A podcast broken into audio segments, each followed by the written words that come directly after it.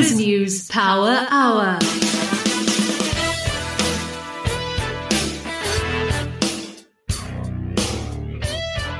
Welcome to the Biz News Power Hour this Wednesday, the 3rd of November. I'm Alec Hogg and in our virtual studio, Nadia Swart and Justin Rowe Roberts.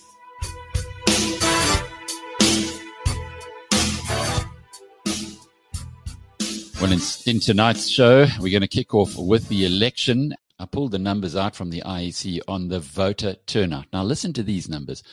There were 18 and a half million people who registered to vote in this election. Already that's telling us that there's almost as many people who didn't register to vote as those who did register. Then the numbers who voted in this election, according to the IEC, was 8.2 million people. That's 44% of those who registered. But there were a couple of other issues. In the 2016 local elections, there were 26 million people registered. So it's gone from 26 million people who had registered for that election, the highest ever, down to 18.5 million. It's a significant decline. And the voter turnout five years ago was 58%.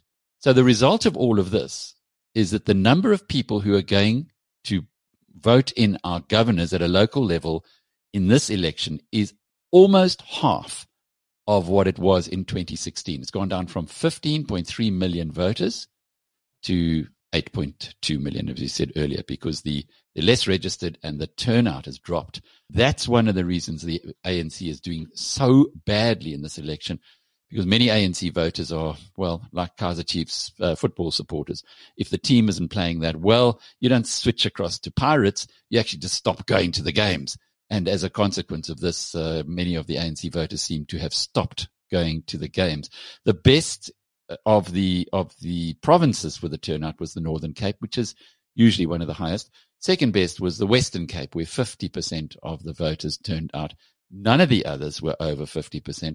And the lowest was the Northwest, where only a third of the people, well, 36% of the registered voters actually bothered to go to the polls.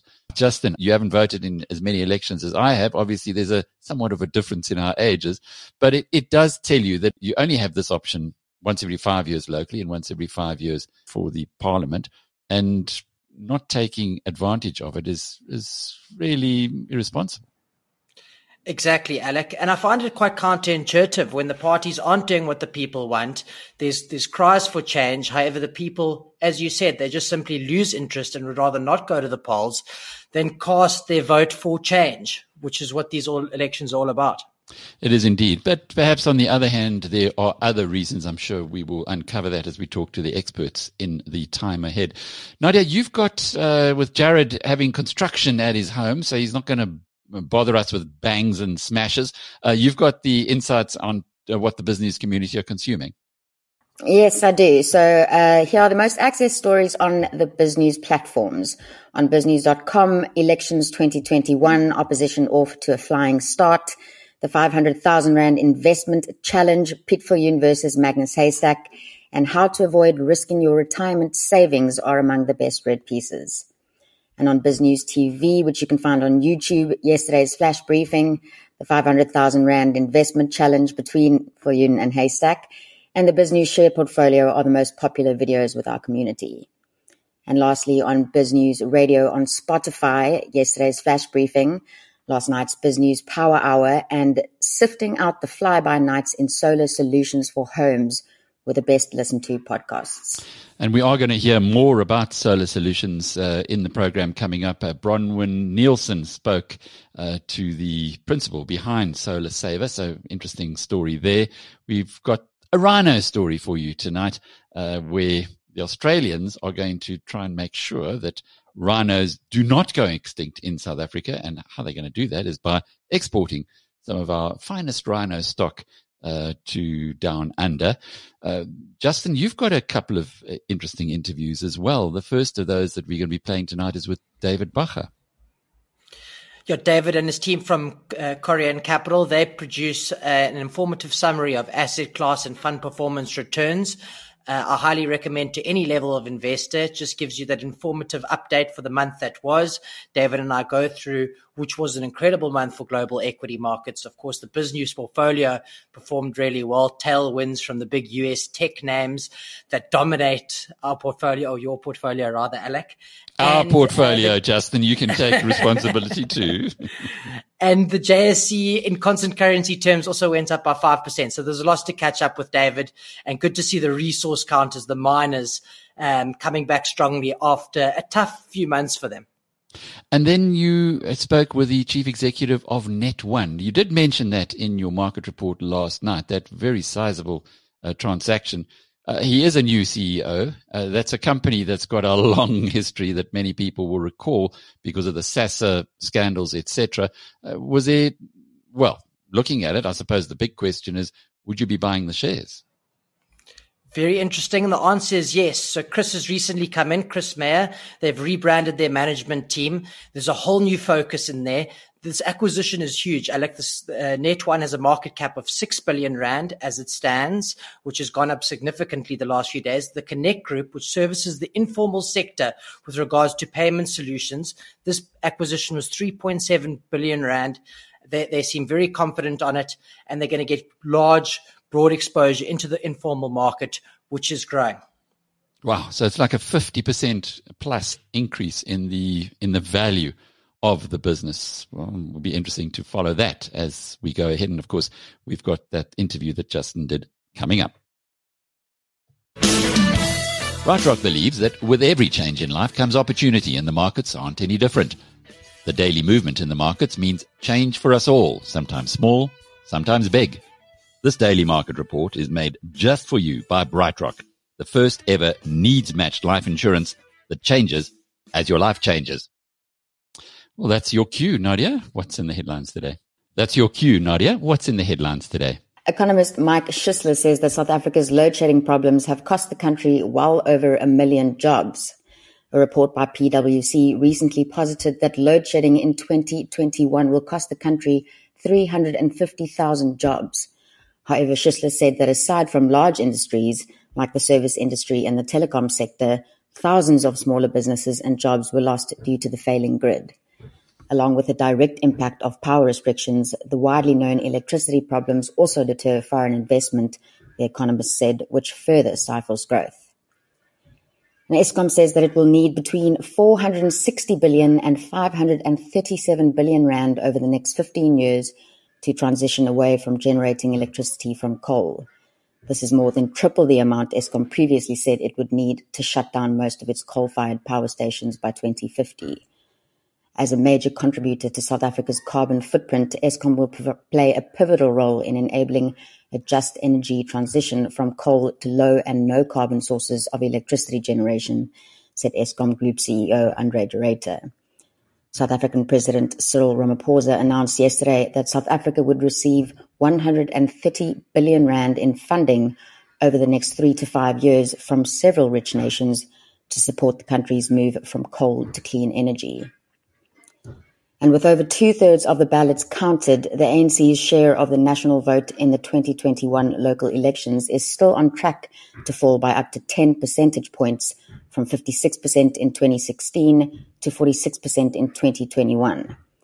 Many of its traditional supporters appear to have elected not to vote, with the total votes cast down by as much as one-third on the elections five years ago.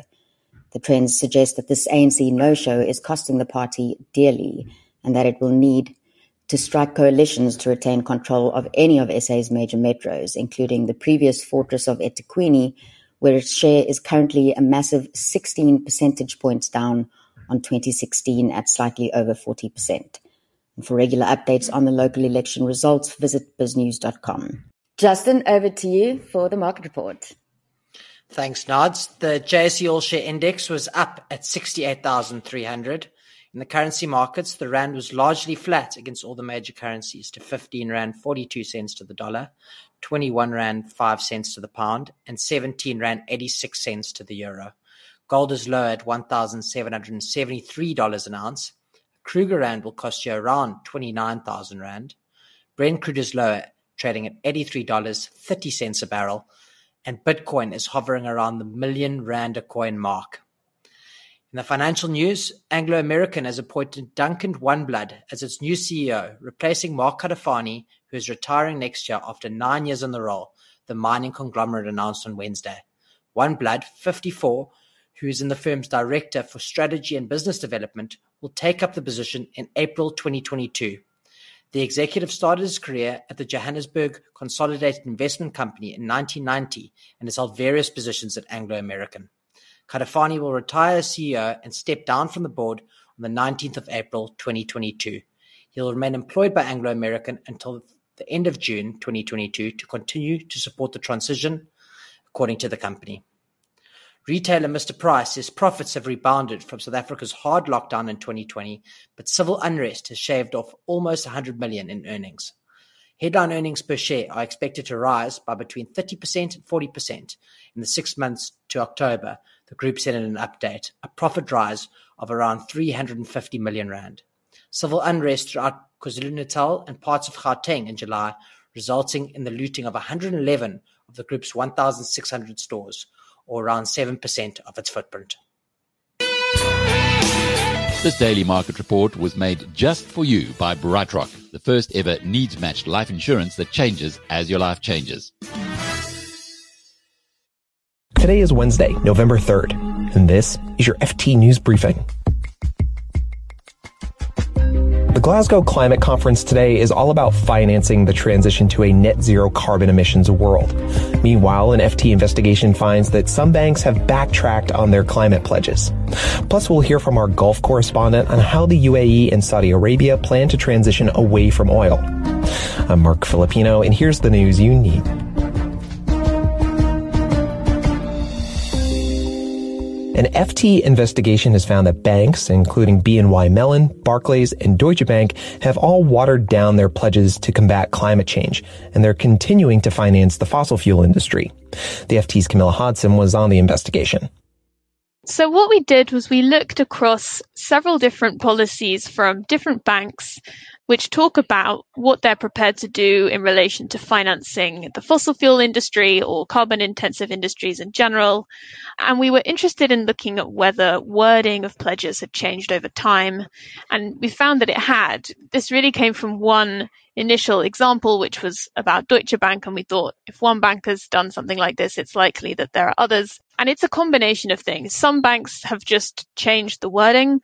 Others have made commitments a couple of years ago to disclose things that are now not still fully disclosed. So it's a kind of shifting of the goalposts or maybe a kind of reluctance to fully do what they said that they would do. So does this come up in Glasgow? Criticism that banks aren't fulfilling their pledges? It's a good question. There is a lot of talk today, in particular, because it's Finance Day. There has been quite a lot of criticism recently from campaigners who say banks have committed left, right, and centre to net zero, but they still continue to fund fossil fuel companies, and in particular, that they continue to fund the expansion of fossil fuel plants. And that's important because earlier this year, the International Energy Agency said that in order to be in line with reaching net zero and limiting global warming to 1.5 degrees, we really need to make sure there is no new fossil fuel capacity added to the system. Like we can't be funding new coal mines, new gas pipelines, that kind of thing. Camilla Hodson is the FT's climate reporter. She spoke to us from the COP26 climate conference in Glasgow.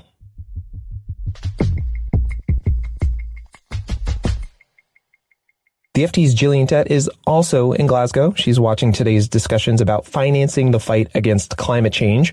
Gillian's also the co-founder of our Moral Money newsletter. She joins me now. Hey, Gillian. Hey, good to talk to you. So, Gillian, I want to ask a question that might seem ridiculously obvious to a lot of people, but I, you know, I still want to ask it. How important is finance in the effort to tackle climate change? Well, it's important both in a practical sense because unless you can get money to fund the transition, then you're not going to actually have a transition. And the big question right now is, is that money going to come from government sources or from the private sector sources? But I should say it's also pretty important in a political sense because the reality is that although the COP26 talks are supposed to be about intergovernmental discussions, um, the government piece of the equation has been pretty disappointing so far So a lot of people are looking to the private sector to come up with better news. And what Rishi Sunak and Alok Sharma are going to be doing is really trumpeting any good news they can find from the private sector. And Mark Carney, the former governor of the Bank of England, has managed to deliver some pretty impressive news. Yeah, would you mind talking a little bit about that, Gillian?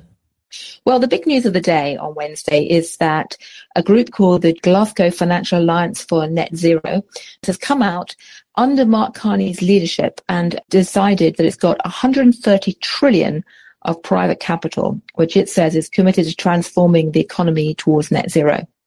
There's two really important points to notice about that number. One is that it's bigger than the 100 trillion that the GFANZ estimates will be needed to finance the transition to net zero in coming years.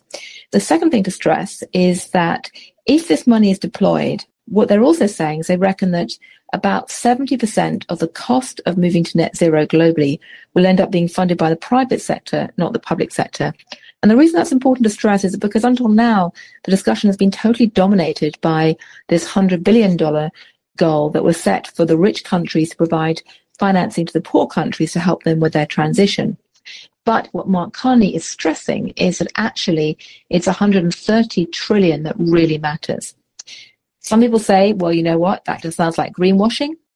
People like Mark will say, actually, no, this is real money that could be unlocked if and only if we get the right regulatory audit and financial structuring platforms in place in the next year or so. Yeah, so it's, it's actually interesting you bring that up because earlier in the show, the FT's Camilla Hodson told us about banks who've gone back on their climate promises and are still funding fossil fuel projects. You know, what does that say about the challenges of getting private financial institutions on board? What's clear is that all of the private sector financial institutions want to be seen to be doing something right now. And the fact that reports are coming out claiming that banks have gone backwards is actually a very good thing because it shows that scrutiny and transparency is rising. But the other thing that's also very clear is that governments are stepping up to make more of this mandatory. And the other thing that's very, very striking is that auditors are now under pressure to be much more aggressive in how they audit companies and their pledges on the climate side.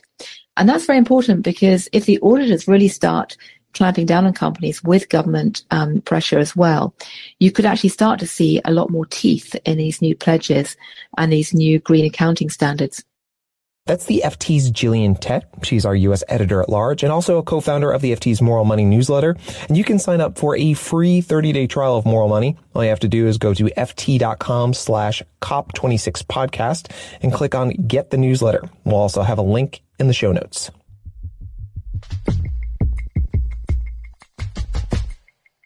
And finally, let's go to the heart of the fossil fuel industry. Saudi Arabia and also the United Arab Emirates both have pledged to get their carbon dioxide emissions to net zero by 2060 and 2050 respectively.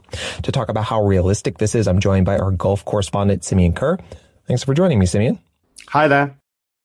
So, Simeon, how motivated are Gulf countries to move away from fossil fuels? Are their pledges just, you know, greenwashing? You know, I think in the past there would have been that that accusation would have been leveled at them quite a lot. But I think there seems to have been some kind of tipping point globally. And that has huge implications for the region, given its dependence on fossil fuels. And, and around the Gulf governments, there really is an acknowledgement that we're heading towards a post oil future. And therefore, there's a limited time frame a few decades in order to completely transform economies. And so I think the genie's out the bottle now, and it is hard to see how they can go back. Yeah, let's talk specific, Simeon. What have they done so far to make progress towards net zero? Basically, they're shifting away from using oil and gas to power their electricity grids. And there's a lot of power that needs to be used in this region. Air conditioning is a huge factor, obviously, given the heat. And so they're definitely focusing on renewables as boosting that within the mix. UAE started 15 years ago on this and has made very good progress. Saudi Arabia's started later, but when you look at the geography of the Arabian Peninsula, a lot of land and obviously a lot of sun, it's very advantageous for solar energy. So they're really pushing on that. At the same time, they'll be looking at carbon capture Crown Prince Mohammed bin Salman has talked about planting millions of trees. And then also, when you think about all these oil fields as they're depleted, they're the ideal storage solutions for the excess carbon, which is going to be need to be sequestered, while at the same time emissions are reduced. That's the FT's Gulf correspondent, Simeon Kerr.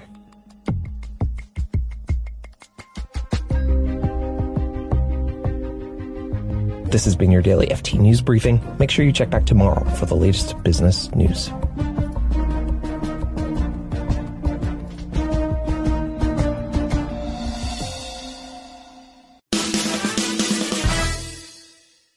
I'm Justin Roberts of Biz News, and with me today is David Bacher, Chief Investment Officer of Corion Capital. Corion publishes a monthly report, which is an informative summary of asset class and fund performance returns which is a must read for any level of investor. The report can be accessed on biznews.com or the Corion Capital website. David, October was an unbelievable month for global equity markets. Despite inflation and supply chain fears, the market marched higher, with the JSE and all major US indices climbing more than 5% for the month in constant currency terms. What caught your eye in October?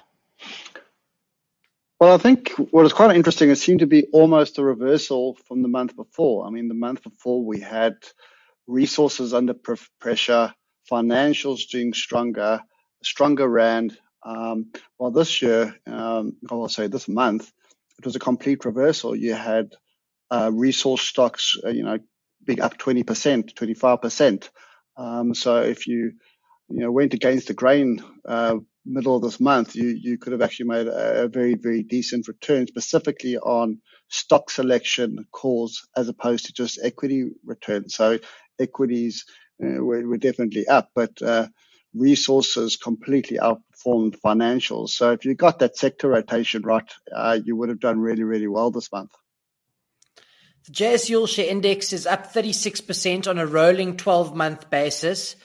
Yet some managers, such as Piet Viljoen's Counterpoint Value Fund, have beaten the benchmark comprehensively, generating returns of up to 60% in the same comparative period.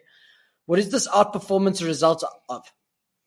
I think it was um, Mark Twain who said, um, whenever you find yourself on the side of the majority, it's time to pause and reflect. Um, and I think if you go back a year and you look at all the, the naysayers and the people who said SA it was finished, uninvestable, etc. Um, you know, you would have found yourself on the side of the majority. And people like Piet and other value managers, um, really who actually stuck to their principles and saw value in shares at some point, no matter how difficult the environment is.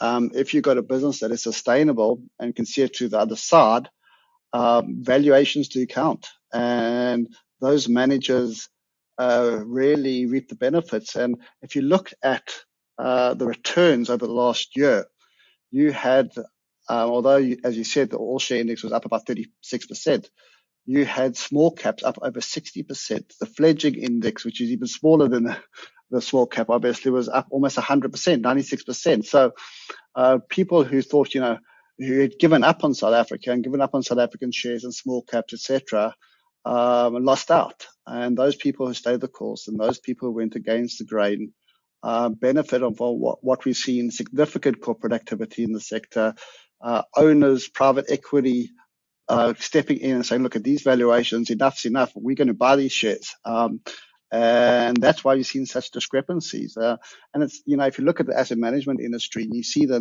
names of the houses that are on top of the rankings. It's those houses who A had the patience to be there, and B, who could actually have the patience and implement it. The bigger houses, um, although they have benefits, really struggle to invest in the mid, small, uh, and certainly the fledgling industry. And that's why you've seen such massive divergence of, of returns over the last year. I agree completely, David. And all this corporate action is indicative of how cheap the JSE and our market actually is. But onto asset classes, equities and bonds are probably the two most well known asset classes. Preference shares have characteristics of both equities and bonds and have performed really well in recent times. What is the reason for this outperformance? And can you just explain what preference shares are? Uh, great question. Um, yeah, so preference shares was up over 62%. So preference shares is a bit of a hybrid instrument between equities and bonds. So you get an income payment in the form of a, of a dividend, uh, but that dividend is linked to, in South Africa, to the prime rate. Um, so as obviously interest rates go lower, your your dividend income would be less. Um, so a lot of these dividends or preference shares were issued by the South African banks, um, and the reason why the South African banks issued them is it was a, a, a cheapish way for them to raise regulatory capital. And what that means is, in terms of you know banking regulations, uh, you're going to have a minimum amount of equity um, and regulatory capital to meet solvency requirements. Um, but following uh, you know, the financial crisis and new banking regulations globally, it was deemed that preference shares would no longer contribute to your regulatory capital. So what banks have effectively done now is say, well, if that's not going to contribute to your regulatory capital, uh, the benefits of holding preference shares has become a lot less in their hands. And what happened last month, uh, led by Nedbank and, and recently uh, um, Nedbank, is they announced that they are going to buy back their shares because it was not worth holding those shares in their house because they weren't getting the benefits of the cheap regulatory capital. But in the interim, these shares, the preference shares, um, have uh, really been, um, it's quite a, a, a, a illiquid market. Uh, investors, because of the low dividends, weren't really um, buying these shares and they started to trade at a significant discount. So in the instance of, of Nedbank, uh, you know, these shares were trading at about seven rand ten, um, where when Investec, uh, when Nedbank announced that they were going to buy out, make offer to buy out all the preference shares. So on the back of Nedbank buying out all the preference shares uh, at 10 rand, it's almost 30% uh, increase. All the other investors started to realize that there's a great chance that these other banks are going to buy back their preference shares. So although it's been a great asset for, for investors in that it gives you a great income, we suspect that there'll be less and less preference shares around in the years to come as companies buy back their preference shares. So um, that's been the main reason why preference shares has rallied so strongly uh, due to corporate activity and also due to them sh- um, trading at such a discount to, to, to their par value. What are the other big developments that have taken place within the asset management industry over the month of October? It's been a quite an interesting period. Um, I think uh, the big houses, there's been two big announcements that really caught my eye. Uh, the one was Sanlam announcing um, that it's going to uh, buy up uh, Absa Investment Management, and collectively they're going to uh, manage, be an asset manager of over a trillion rands worth of, of assets. That's a significant move in the industry. Um, the other one was Stanlib announcing that they are partnering with JP Morgan, and JP Morgan, uh, you know, one of the household names and a global leader in the asset management industry, are going to help them uh, with the strategic rollout of their international uh, funds. And I think why those two uh, developments are, are are very interesting is, you know, South Africa is getting smaller and smaller in terms of number of shares. A lot of people are looking to externalize competition in the active management has become really, really high with the advent of passive shares and passive uh, unit trusts, passive managers, smart beta, etc. So you have a lot of houses uh, really fighting over a, a, a smaller pie. So we expected consolidation in industry. We're starting to see it. We're starting to see the houses also look to how better to externalize some of their offering because of high demand for offshore assets. So I think those two um, developments really were, were quite striking. On that, David, which side of the fence are you on, passive or active management, or do you think there's a happy medium, an optimal mix of including both in one's portfolio? Definitely uh, the latter. I think they're both great tools. I think if you follow either one blindly, it's to your disadvantage. Uh, there are times when you want to be more active, and there are times when you want to be more passive. But uh, I think what it has done, the, the whole activist passive debate, is really open up portfolio construction. So ourselves at, at Corion, you know, we know um, that uh, if we want to invest in an underlying manager, we try and say, okay, well, this manager is really good, but is he taking significant risk to, against the benchmark? And if he is doing, uh, if he is taking on that significant risk, then we'll be very, very happy because we can complement that exposure with a passive instrument. So that allows us to produce a cheaper product for our clients, control the risk better, and make sure we're getting value for active management and we're getting value for passive management. Um, and there's a lot more accountability and less blurring of the lines. What are the most attractive local asset classes in the eyes of the team at Corion at the moment? We're very bullish on South African bonds. Um, if you look at the 10 year South African bond, it's trading at about 10%. Now we know that there's South African problems and fiscal issues, etc. Uh, but a, a, real return of, of, you know more than five percent right now, we think you're more than being compensated for that risk. If you if you look at what the market is actually pricing in over the next five years for inflation, implied inflation is at about eight percent. So we're taking the view that uh, yes, there is inflationary uh, pressures building up. There is inflationary concerns, but over the next five years, would inflation be as high as eight percent over that period? We, over the view, it won't be. So we think at these uh, returns, as a, a, real return of five percent, you're more than getting compensated for for for that risk. How does business empower our nation? By bringing produce to our tables giving us technology that connects us, hospitals that care for us, and the tools that shape our cities. And by backing the next generation of business owners. That's why South Africa banks on business. Business banks on us. Standard Bank. It can be. Standard Bank is an authorized financial services and registered credit provider. T's and C's apply. I'm Joshua Roberts of BizNews, and with me today is Net1 Technology CEO Chris Meyer. The main topic of conversation today will be centered around Net1's acquisition of fintech company the Connect Group for 3.7 billion rand. But before we delve into that, Chris, by way of background, what service or product does Net1 offer to the market?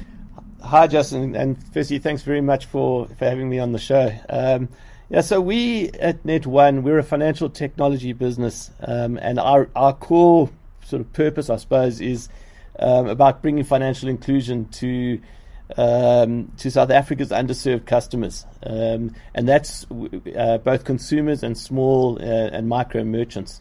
So we're a technology-based business, and we bring a range of financial uh, products and services to those to those consumers. What was the rationale for the acquisition of the Connect Group? So our vision for our business is to, to is to grow it into South Africa's leading fintech platform, offering this payment processing and financial uh, services to underserved merchants and consumers. Um, and if you look at our business today, we've got a, a, a, very well established presence in the uh, consumer space. Um, you know, we've got over a million customers already. We've got fantastic products, uh, great reach, great distribution uh, and we're well positioned. But when you when you think about uh, the model of being that leading financial uh, technology player across merchant and consumer, what's critical for us to build out within that is a presence in the MSME space, the micro uh, and small merchant space. So you look at the Connect Group, and in one move, it really helps us fill that gap. The Connect Group is a leading player in terms of providing financial services to micro and, and, and small merchants in South Africa. They have a reach of over 44,000 uh, merchant customers already um, in that space. Um, so that's really it. It's, you know, if you look at if you look at Net One in the merchant space today, you probably know us for Easy Pay. We have a um, the EasyPay payments uh, infrastructure, but you know that's really focused in the formal sector and probably in the large corporate space in particular. And what we really want to do is build a presence uh, in that micro and medium um, merchant space. And the Connect Group opens that up for us, um, in, you know, in a transformative way, really. A 3.7 billion rand acquisition on a market cap of around 6 billion rand. This is a huge acquisition relative to the size of your current business. Tell us about how the deal was structured from a debt and equity perspective and the reasoning behind that. Yes, yeah, and as I say, it's transformational. Uh, you know, the, the size of the, the Connect group coming in is, you know, roughly the same size as our existing business. So you're absolutely right. Um, yeah, so 3.7 billion. The overall enterprise value is actually uh, 4.8 billion. Um, and uh, so how that's structured, um, just on 2.3 billion, 2.35 billion of that is, is debt. Um, and, and that breaks out about 1.1 billion of that will replace existing debt within the Connect Group, and the rest is debt, new debt that we will take on at the Net1 Holdco. Um, and then there is uh, just on 480 million rand of uh, deferred shares that we're issuing. Um, and of that, about 138 is actually going to staff as part of an incentive structure. Um, and then the rest, which is around 2 billion rand, we're going to fund uh, through cash resources, which we have on balance sheet already. Given the increased use of leverage within the broader Net1 group, how important is it that Connect's acquisition or inclusion into the stable hits the ground running? Yeah, absolutely. You know, it is the Connect Group is a is a highly profitable business. Um, we've seen, you know, year on year around 30% growth in, in EBITDA. Uh, over the last three years, the, the compound growth in EBITDA is over 40%.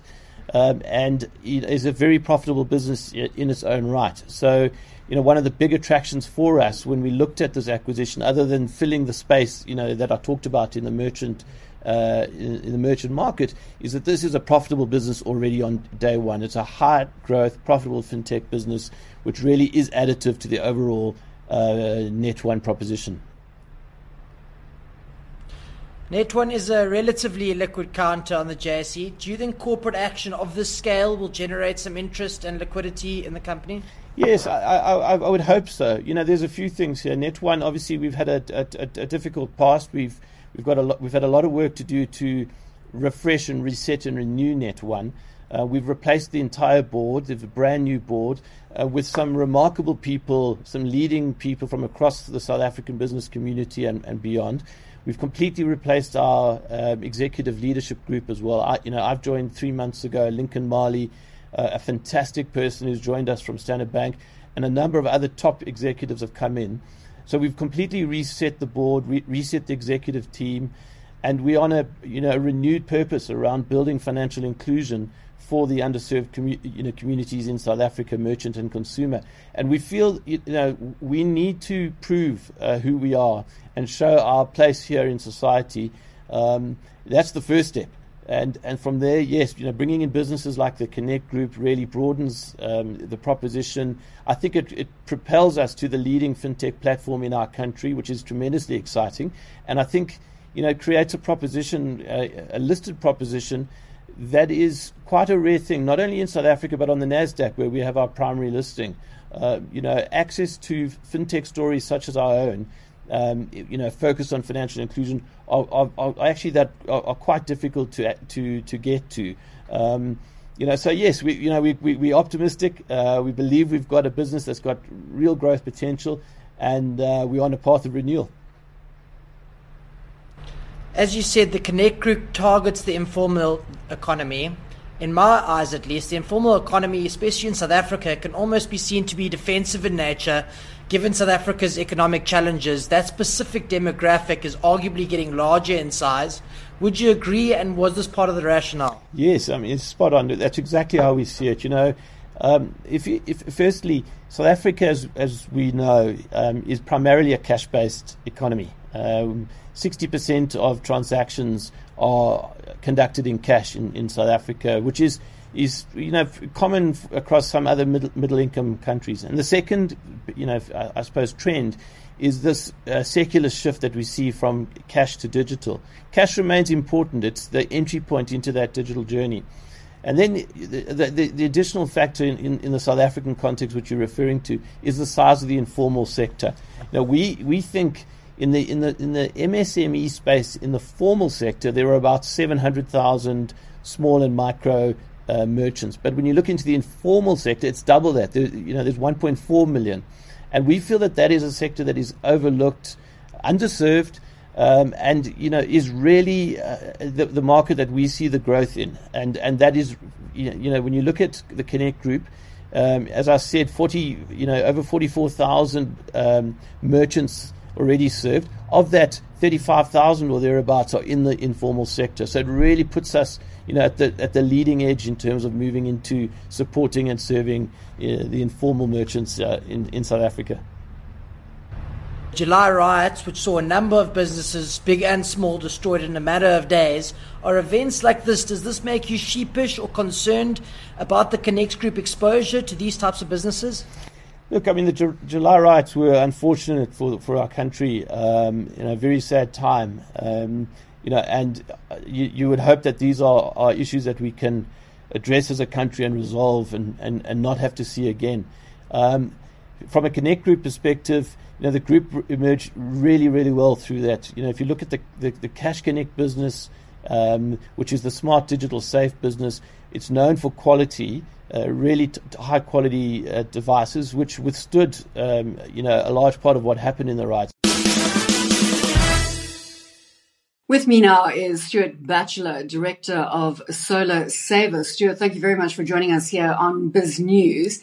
You started in 2016 and offering unique, cost effective solar solutions to the retail player as well as businesses, I'm assuming. Perhaps just give us a, a little, a little bit of depth around the business itself. Oh, great. Well, thanks for having me. Um, yeah, we started in 2016 as a solar engineering company. We were doing EPCs and selling solar assets. Um, and we, we noticed, what we found in the market, that a lot of people were a little bit skeptical or um, cautious to, to invest in the in the solar solar field, specifically because it was it was very expensive and they weren't too sure how how long we'd be around or various parties would be around. So so there was a bit of concern on like long, longevity of businesses. Um, so we, we pivoted and actually raised ourselves a solar fund at the time so that we could offer solar as a rent to own or under um, a PPA contract so that businesses would have a bit of a um, bit of comfort in, in the fact that you know we would sell power and we'd take all the responsibility and we'd do the cleaning, the maintenance, the, the operation of the asset, and they can get on with their own business. So that was the the original approach was to to move into a PPA model. And, and when we, we when we talk about PPA, obviously a power purchase agreement. Yes, yes, correct. Uh, so so we we raised a fund and we started um, offering solar under the power purchase agreements, um, and kind of have grown ever since. So we, we still do sell solar, and you know we do get the odd client that that wants that, but predominantly our business is um, putting up solar, but under PPA models. Talk to me about the growth from, from 2016. Obviously, renewable energy in high demand. You must have seen exponential results, especially over the last couple of years. Yeah, it's it's been it's been a quite a wild ride.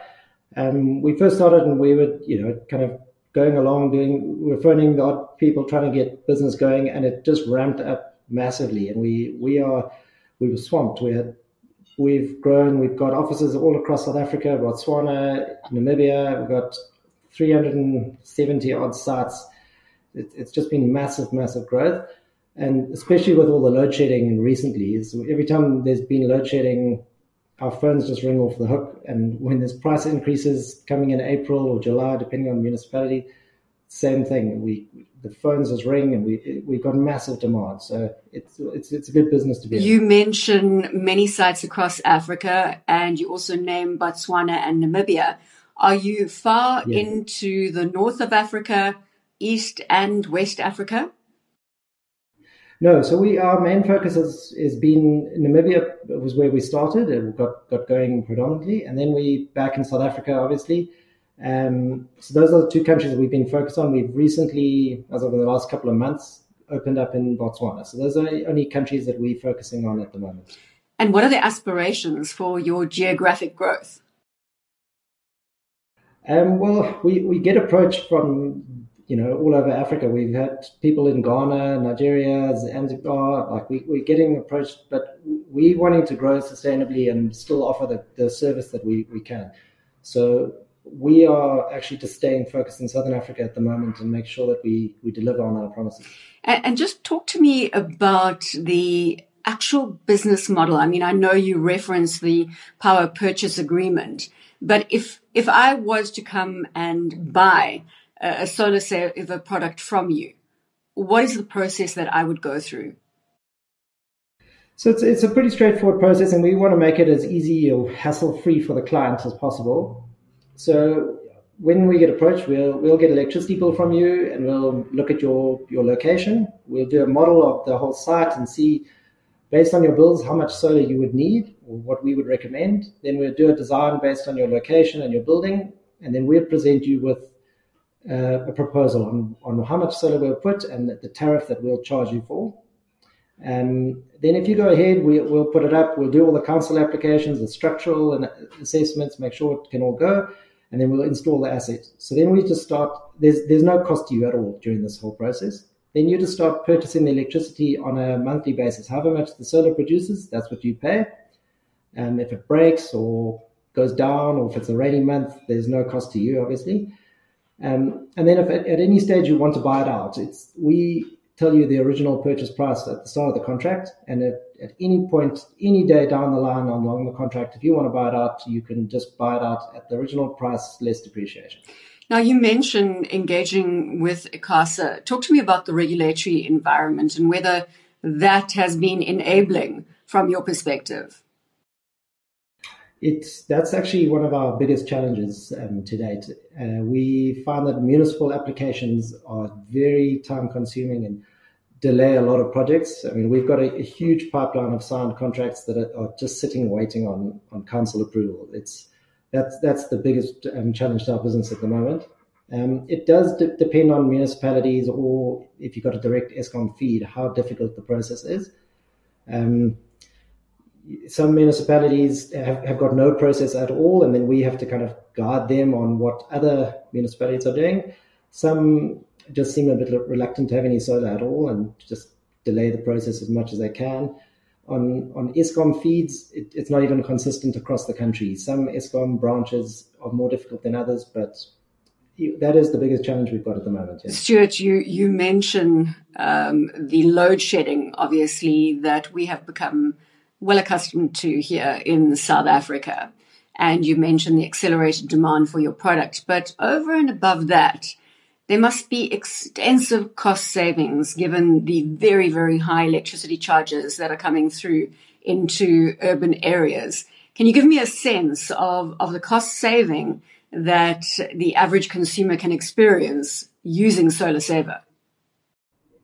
Yeah, absolutely. I mean, we on the solar tariff, it depends on your on the solar yield that, that you got at your building and how big the system is. The, the, so the solar tariff that we can offer is dependent on that. But typically, it'll be under under a rand for um, per kilowatt hour of solar power. And if you're comparing that to the municipalities, um, you know, city power sitting at 160, 170 some places at Ekurhuleni on in peak times, you know, sitting at six, seven rand a kilowatt hour. So there, there's massive savings to be made without any capex to be spent. So it, there is huge opportunities to to save. There. And what about capacity? So do you have capacity? I mean, there are many people watching this interview right now thinking, "Let me find the the number, the details for Solar yeah. Saver." Do you have capacity for a, a flurry of activity onto your platforms? Yes, absolutely. We we've got in-house teams, and we've got um, a number of teams that we've trained that do our installs. Um, so we we've got a, a, lot of capacity at the moment. We we're busy rolling out across the Engen group. We've got 40 sites we're doing before the end of the year. We yeah we we we've scaled up to, to do numerous small sites simultaneously. That's that's been our focus rather than tackling the huge solar farms and doing megawatts at one specific site. So that that's been our focus is distributed multiple sites. So yeah, we do we do have quite a lot of capacity for that. And COP26, I mean, this is in your sweet spot. A good month to be engaging yeah. with the media from a renewable energy perspective. Any thoughts on on what's coming out of COP26 and whether this uh, can obviously give you a, a boost just in terms of visibility with your offering right now? Yeah, I mean, absolutely. It's it's been an amazing amazing result there. We we're very excited about it, and just hope that it can be be managed effectively without any corruption or and delays unnecessarily along the way. But but I, I think it's going to drive a lot of growth in the sector. And it's just at, at the moment we just um, facing forward trying to trying to do what we can with our solar but it, it's definitely opening the market, um, and it's, it's, it's exciting times in this in the sector. Exciting times indeed, and I, and I do need to ask you the proverbial proverbial five year horizon for SolarSaver and your aspirations, uh, given the fact that you started in 2016, as you say, have seen exponential growth. You're in a sweet spot, not only on the continent, but also globally. Yeah, we every every year we kind of outdoing our expectations. So it's, it's hard to, to give a five year growth because in this market everything's moving so fast. We, we're not really sure. But we do have a number of sites uh, with grid tied systems, and we are looking to go back and help take a lot of our clients off grid. So we, we're looking to become a, a power company rather than a, a, solar company. So we, we're looking at going a lot of battery um, off grid systems and kind of expanding up starting to move north as as we can. Stuart, thank you so much for your time. Thank you for joining us here on BizNews. Yeah. Stuart Batchelor is a director at SolarSaver. Thanks for having me. This interview is brought to you by FirstRand. Linda van Tilburg for BizNews. Well, despite millions being spent on rhino protection elsewhere in Africa and in South Africa, the number of rhinos in the Kruger National Park is reported to have dropped to no more than 3,000. That is the lowest number ever. That's a decline by nearly two thirds over the past decade, according to the South African National Parks or SANParks. South Africa holds the majority of the world's rhinos, and it is the country that is the hardest hit by poaching animals. And while there's demand in the east, the situation remains dire. Well, worried that white rhinos could become extinct in Africa, a South African that has made Australia his um, home decided to investigate the feasibility of taking rhinos to Australia to act as an insurance policy in the event of the extinction of rhinos in the wild. Well, he's Ray Dearlove, who started the Australian Rhino Project. And he's written a book about his journey titled The Crash of Rhinos. And joining me early in the morning from Sydney is Ray Dearlove. How are you doing, Linda? Thank you for the opportunity. Just in terms of an introduction, a lot of people don't know that the collective noun for rhinos is a crash. So the, the crash of rhinos is a kind of double entendre that says, you know, obviously it's a group of rhinos, but also the, the havoc that's been played with them, as you said in your introduction. Did you have resistance for your idea when you said, well, let's start taking rhinos out to Australia? Then I had, I had resistance pretty much from everywhere. I had resistance within South Africa. I had resistance in Australia. Um, dealing with the first one first, uh, the South African authorities, I think they felt in some way that this was kind of a, a criticism of what they were doing or what they had done. And so they were less than cooperative in the first instance in terms of, of bringing the rhinos out here. In Australia, much the same kind of thing. They had this, certain people had this belief that just as kind of cane toads and camels have overgrown Australia and um, are everywhere, um, that the same would happen with rhinos. As soon as I explained to them that the rhino has a gestation period of 16 months and drops one calf at a time, they realized that that wasn't actually an issue. So there was a lot of resistance on both sides. In your book, you describe when you met officials from the Department of Environment, the South African officials, and the Minister for Environment at that stage, Edna Molewa. Tell us what she said. Yes, she was the Minister of the Environment at the time. She's the late, unfortunately, she's passed away since then. But she was at a conference here in, in Sydney and I arranged to meet her. And I met her in a conference room and, and Linda, I felt very lonely because there was one of me and there was 11 of them. And uh, she sat me down at the table and, uh, and proceeded to basically give me a little bit of a lecture in terms of of uh, conservation and one thing, one thing another, which is fine. And um, and then she said, uh, and anyway, why would you want to move rhinos out of South Africa? You see rhinos in the Kruger National Park around every corner. Oh. I, I, kind of, I must I, I stopped in my tracks. I, I thought, is she, is she having a go at me? Is she teasing me or whatever, or trying to put me off? But I, and I, to this day, I don't know whether she was, uh, what the reason for making that, that, uh, that comment was. The truth was, it was not that at all. It is critically worse than that, with 3,000 left in the Kruger Park. That was the introduction when I first suggested this to a South African minister in the government. And since then, have they cooperated? There's some strange rulings, Linda, that, that you know, I would have thought something like a rhino was a national asset. I mean, to me, it's a national asset. It's an icon and it's a national asset. But there are some rules and regulations that, that suggest that one can get approval to move animals out of the country going through the provincial system. So that is being pursued at the moment as an option. I know that many people in authority high up in, in, in conservation and probably in government, although one doesn't get to hear that, are desperately concerned about the situation and are looking for all alternatives to save the rhino. Just as an example, if I may, is, is Botswana. About 80 or 90 rhinos were moved to Botswana in the last couple of years from KZN, which basically repopulated the rhinos in, in Botswana. And uh, I hate to say that probably 90% of those have been poached in the past 12 to 18 months. I think that there is a, a realization that finding something which is an, a, a secure option is no bad thing. That's my sense. You don't always get the necessarily the, you know, the, the obvious or the right answer when you have these discussions. But but plans are still afoot. You'll ask me this question no doubt later on. COVID has really put a massive stop on, on this whole program, but the plans are there, the runners are ready and, and so on. Well, take us on your journey have you transported any rhinos or, is that what you just said? You're just still waiting for the first ones? No, we haven't transported any eh, under this program. What people don't also, a lot of people don't know is that there are probably 75 rhinos in Australia already scattered around. So when I had a discussion with a chap who was um, at that time the Minister for the Environment for Botswana, his name was Tshekedi Khama, who was the brother of Ian Khama, who was the president at that time. And he asked me a similar question. I said there's probably at that time there's 65 rhinos in, in, in Australia. And he said, you've got more rhinos than we do, which was crazy in many ways, but that's the truth. But they scattered all over different safari parks, Linda. So no, that they, ha- there haven't been any moved on this program yet. And really COVID has really put a stop to that. I'm hoping that in, in 2022, when life will turn to some form of normality, that the runners will move out.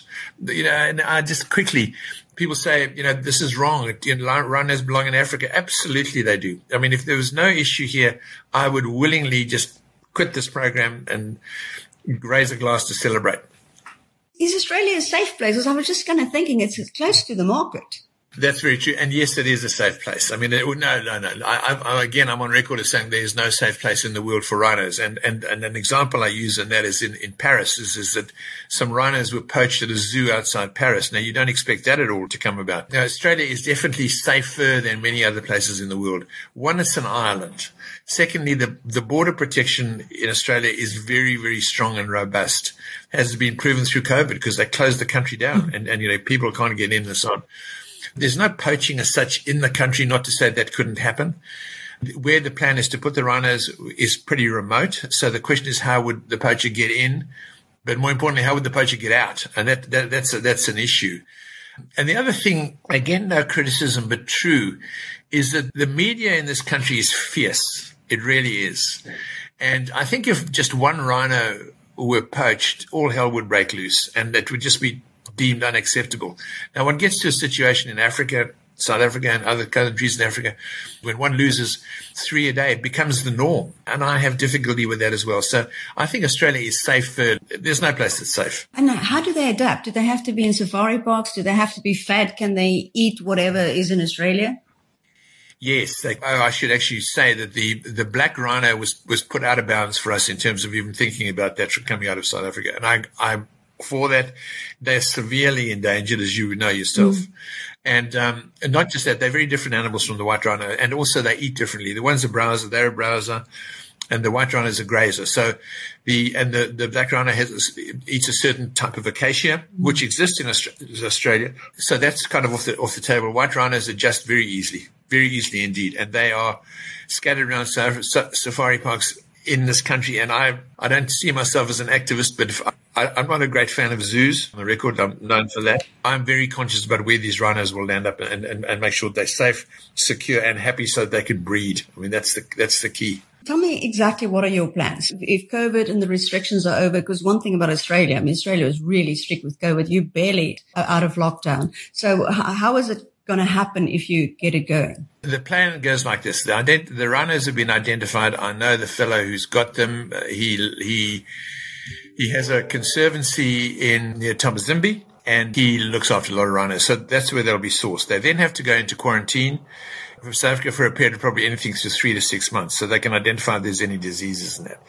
You have to select the rhinos very carefully to make sure that they're a breeding age because otherwise it's not, doesn't make a lot of sense. So there's, so they'll go into quarantine in South Africa, then they'll be, they'll be flown out to New Zealand. Uh, uh this is just so complicated because they have a different quarantine arrangement with Australia.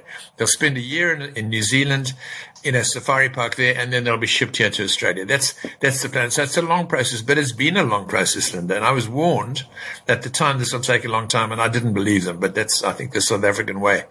If you can, you know, good market, plan. This interview was brought to you by First FirstRand. For more stories of South African success, visit the Good Hope section at biznews.com. Thanks for being with us this 3rd of November, and we wish uh, our partners at Chai FM a happy bar mitzvah tomorrow on the 4th from the team here at BizNews. Until the next time, cheerio.